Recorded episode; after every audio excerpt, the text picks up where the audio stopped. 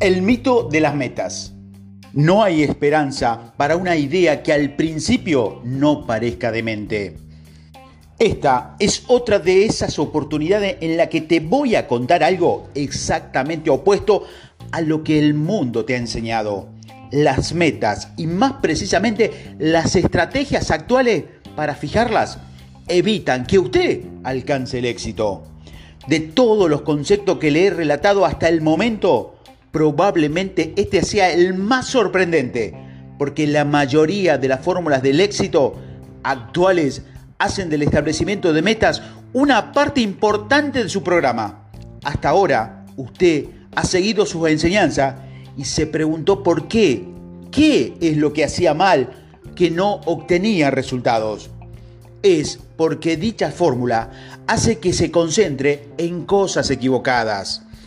El establecimiento de metas en el mundo de la capacitación para el éxito está tan aceptada que nadie se ha molestado en cuestionar su validez.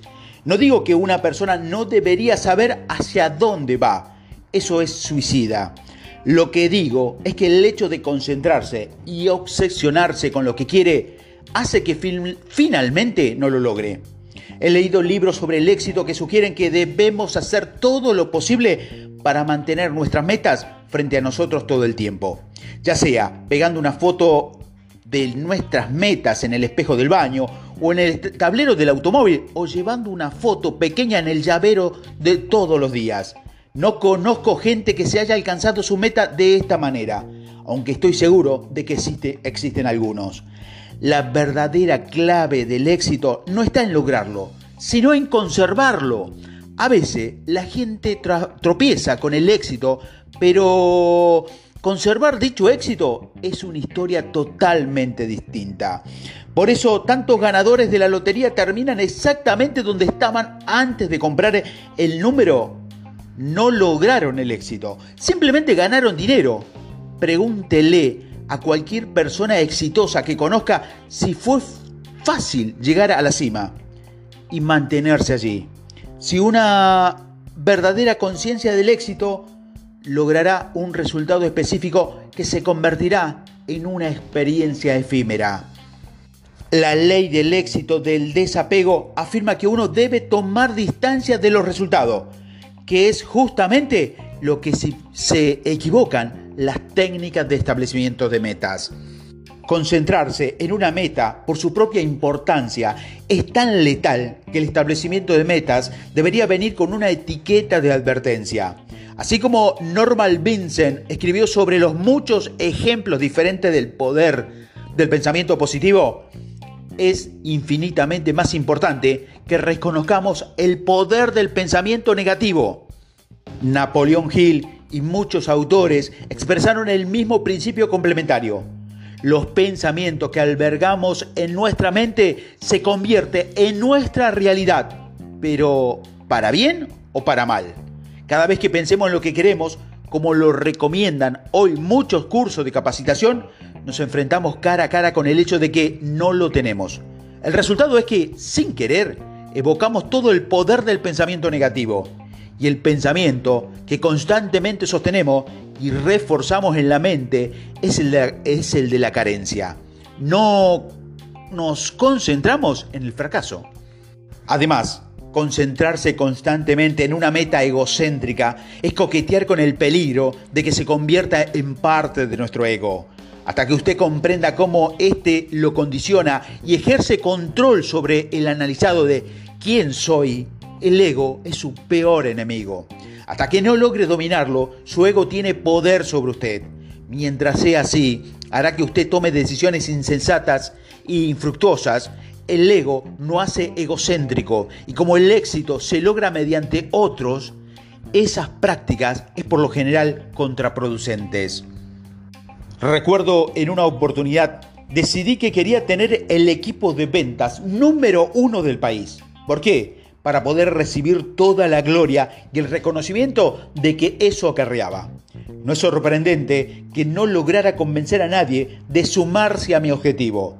Y por supuesto, no había manera de alcanzarlo solo. Como era lógico, no pasó nada. Al descubrir que mi meta era egocéntrica y egoísta, replanteé mi deseo. Desde un comienzo como vendedor y durante mi carrera como gerente de venta, siempre recibí lo que quería ayudando a los demás a obtener lo que ellos querían. Como afirma Zig Ziglar, usted puede obtener todo lo que quiere en la vida si ayuda a suficientes personas a obtener lo que ellas quieren. Sus palabras valen su peso en oro. Comencé a pensar en mi equipo de ventas y en el excelente grupo de individuos que eran y que merecían reconocimiento nacional por su arduo trabajo. Ya estaban en el último trimestre del año y estamos en tercer lugar. Imposible estar más atrás. Es decir, imposible para una meta mecánica, pero no para un sueño. Cuando empecé a concentrarme en obtener para ellos el reconocimiento que merecían, todo se puso en marcha. Ya sabía que así sería. El equipo no creía que fuera posible. Nadie lo creía. Ni siquiera tenía sentido pensar en recuperar todo ese terreno pero el éxito no es lógico. Fíjense en, el objetivo y luego concéntrese en el camino. Me olvidé del número uno para mí y me concentré en el reconocimiento para ellos. El resto fue historia. Concentrarse en lo que quiere tu ego, en una meta, crea miedo. Y el miedo de no lograrlo. Antes de que usted se dé cuenta, interviene la programación negativa y usted empieza a eludir su meta. Comienza a inventar las excusas, expectativas, a las que recurrirá cuando no se materialice. La concentración es una meta centrada en el ego, hace que no se la pueda cumplir. Una lección importante, no es tan importante a dónde queremos llegar, sino por qué queremos llegar allí. Si este audio puede ayudar a cambiar la vida de tan solo una persona, entonces valió la pena hacerlo.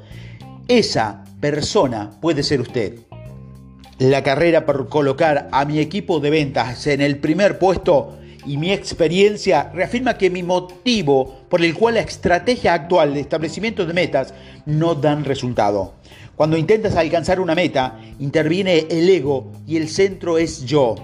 Si hay más personas involucradas, además de uno, entonces debe emplear una estrategia diferente. El problema no es tanto tener una meta, sino el significado que las estrategias actuales de establecimiento de meta le dan a la palabra meta. No creo que nadie cuestione el hecho de tener una visión de un resultado final posible. Todo el mundo necesita tener una idea a dónde va si tiene alguna esperanza de llegar. Pero Colón, cuando partió a descubrir nuevos mundos, no decidió con obstinación dónde detendría sus carabelas no definió un rumbo exacto hacia un destino claro. Se dejó llevar por los vientos y las corrientes que tenía una idea general sobre dónde quería llegar. Se buscaba la India, erró unas cuantas millas, sin embargo, hizo uno de los descubrimientos más sorprendentes de su época.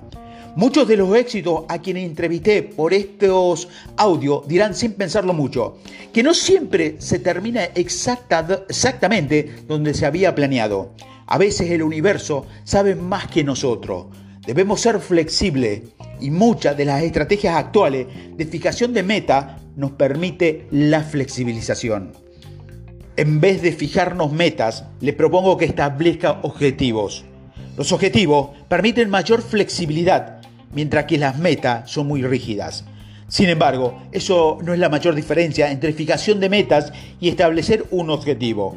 La diferencia más importante entre ellas es cómo se formulan. Las estrategias actuales de, establecimiento de metas nos enseñan que cuando una persona se fija una meta, debe empezar por decidir qué quiere, el deseo, y luego pensar cómo lograrlo, el pensamiento. Esa estrategia y la meta resultante está orientada en la emoción, el deseo, y es seguida por un proceso de pensamiento. Usado ese proceso, las metas suelen ser egocéntricas, egoístas, a veces directamente egoístas. Establecer un objetivo es diferente. Al formular un objetivo, primero viene el pensamiento. y luego se respalda con emoción, que es el deseo. Es exactamente la manera opuesta a la que se enseña a la gente para formular sus metas. Los pensamientos por los cuales usted establece un objetivo comienza con el bien que pudiera llevarse a otra persona al mundo o al mercado. Puede fijar una meta para iniciar un negocio que lo haga rico y probablemente fracase. Sucede en las 9 de cada 10 casos.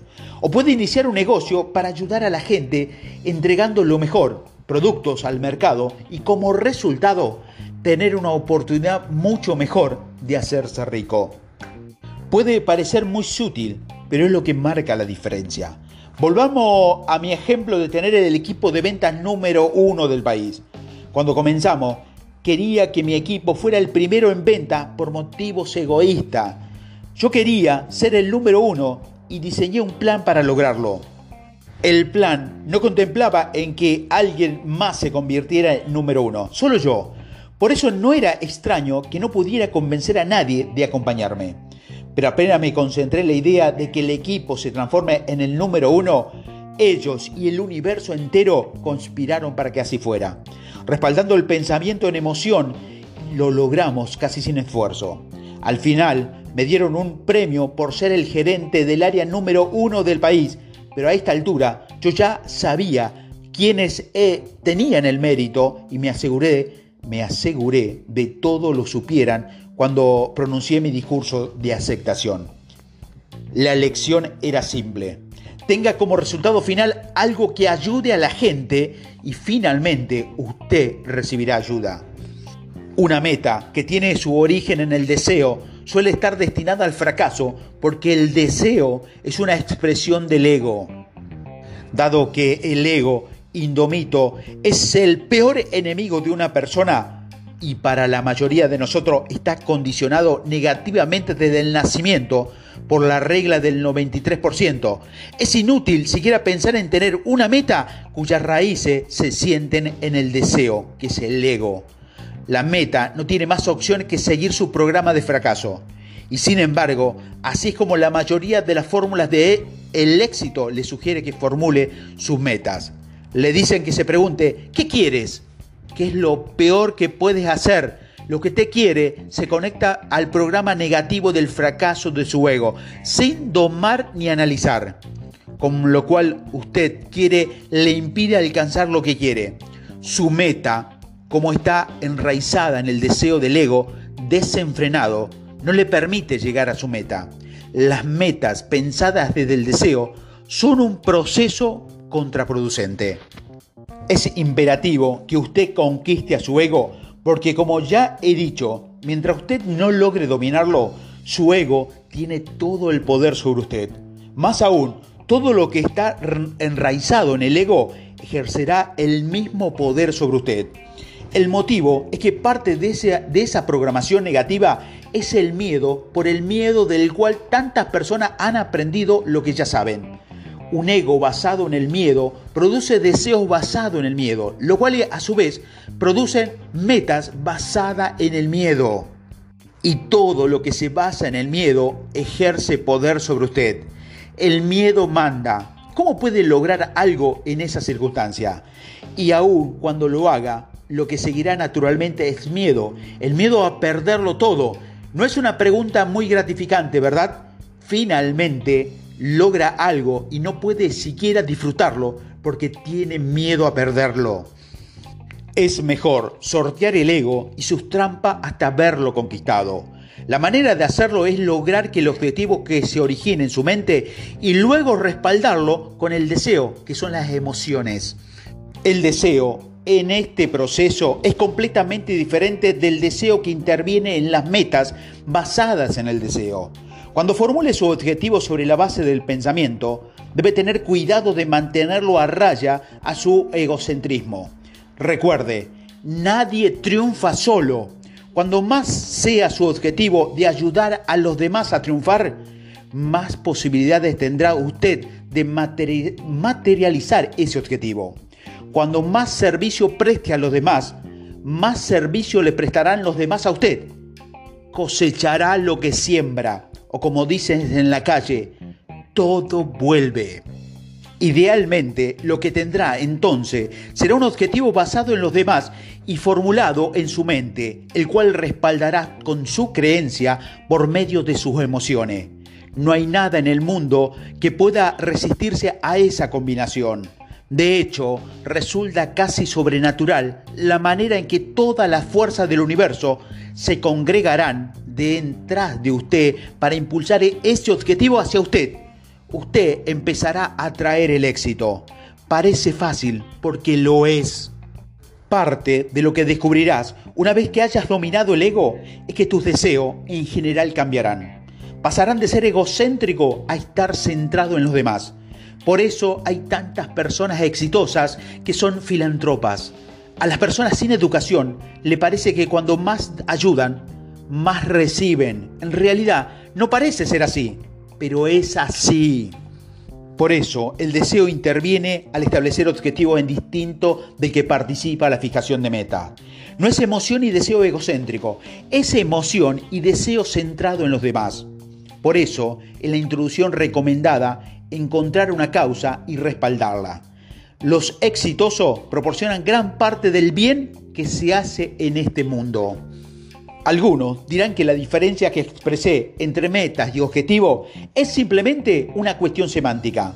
Yo sostengo firmemente que no lo es, aunque debe admitir que lo separa una línea muy delgada. En gestión de ventas hay una línea delgada entre un gerente y ser líder, pero esa línea marca toda la diferencia cuando se habla de resultados. Los gerentes manejan lo que ya han sucedido y los líderes hacen que suceda.